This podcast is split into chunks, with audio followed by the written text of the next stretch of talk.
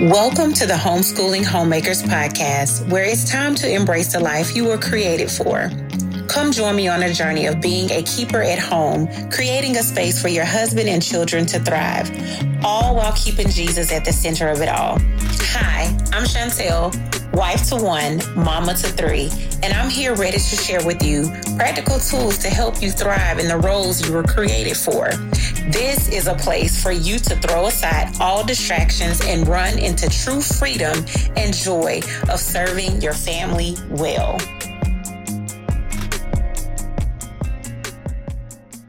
Hey, y'all. Thank you so much for joining me on another episode of the Homeschooling Homemakers Podcast. I wanted to just hop on today and give you a little bit of encouragement.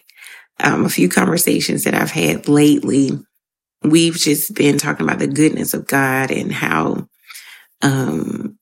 we should just be grateful of his love for us. And I know we have problems. I know we have issues. I know our prayer request lists are probably ever-running list. I truly believe in the power of prayer. I truly believe in giving the Lord praise. I truly believe in making him famous. I truly believe in sharing him with each person that I encounter.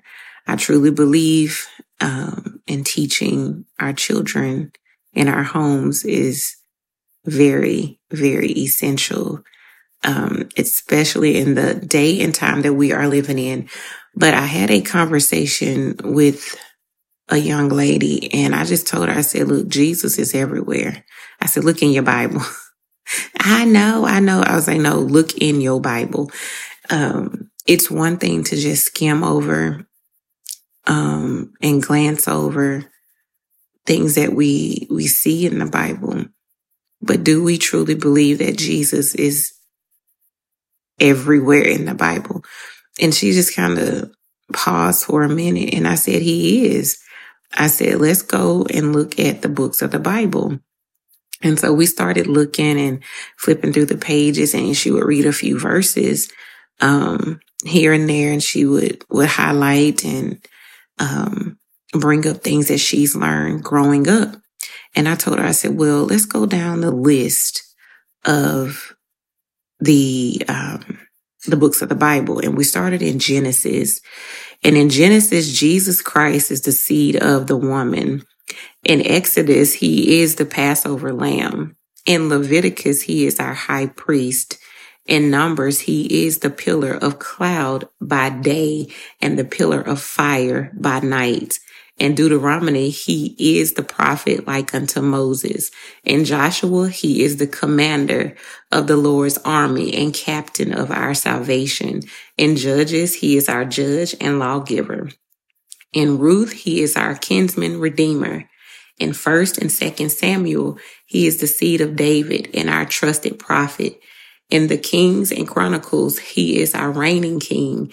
In Ezra, he is our faithful scribe. In Nehemiah, he is the rebuilder of everything broken. In Esther, he is our Mordecai, our advocate. In Job, he is our day spring from on high and our ever-living redeemer. In Psalms, he is our shepherd. In Proverbs, he is our wisdom. In Ecclesiastes, he is our meaning for life. In Song of Solomon, he is the loving bridegroom. In Isaiah, he is the Prince of Peace. In Jeremiah, he is the righteous branch. In Lamentations, he is the weeping prophet. In Ezekiel, the glorious God. In Daniel, he is the fourth man in the fiery furnace. In Hosea, he is the faithful husband. In Joel, he is the outpourer and the baptizer of the Holy Spirit. In Amos, he is our burden bearer. In Obadiah, he is mighty to save. In Jonah, he is the risen prophet. In Micah, he is the ruler of the world of from Bethlehem. In Nahum, he is our stronghold and comfort. In Habakkuk, he is the watchman. In Zephaniah, he is the mighty to save. In Haggai, he is the restorer. In Zechariah, he is the branch of David, the one pierced for us. In Malachi, he is the son of righteousness, rising with healing in his wings. In Matthew, he is the Messiah, the Christ, the Son of the living God. In Mark, he is the miracle worker.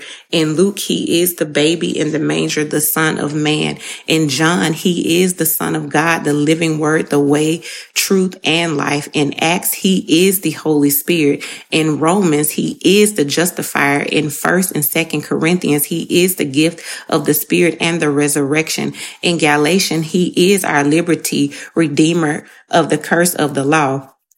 In Ephesians, he is the head of the church. In Philippians, he is our joy, the God who supplies all of our needs. In Colossians, he is our completeness and the glue that holds our world together. In 1st and 2nd Thessalonians, he is the soon coming King. In 1st and 2nd Timothy, he is our mediator between God and man. In Titus, he is the faithful pastor.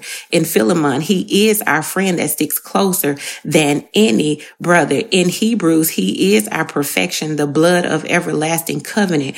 In James, he is the great physician. In 1st and 2nd Peter, he is our chief shepherd and chief cornerstone. In 1st, 2nd, and 3rd John, he is our truth and everlasting life and everlasting love. In Jude, he is the foundation of our faith. In Revelation, he is the King of kings and Lord of lords.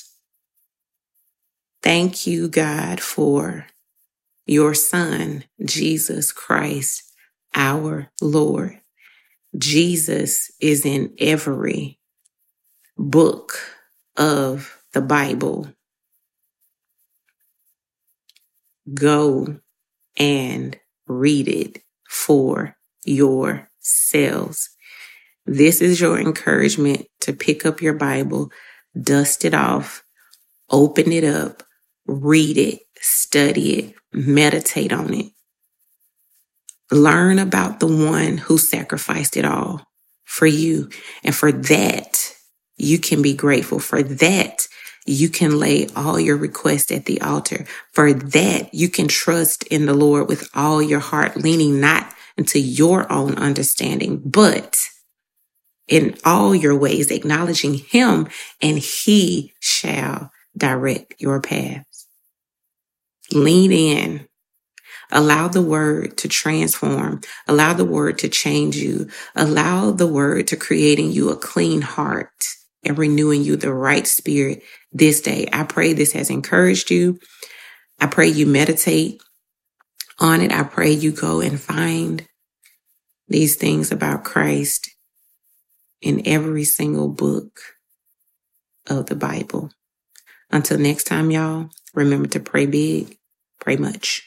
If you have found hope and inspiration in today's episode, then hit subscribe.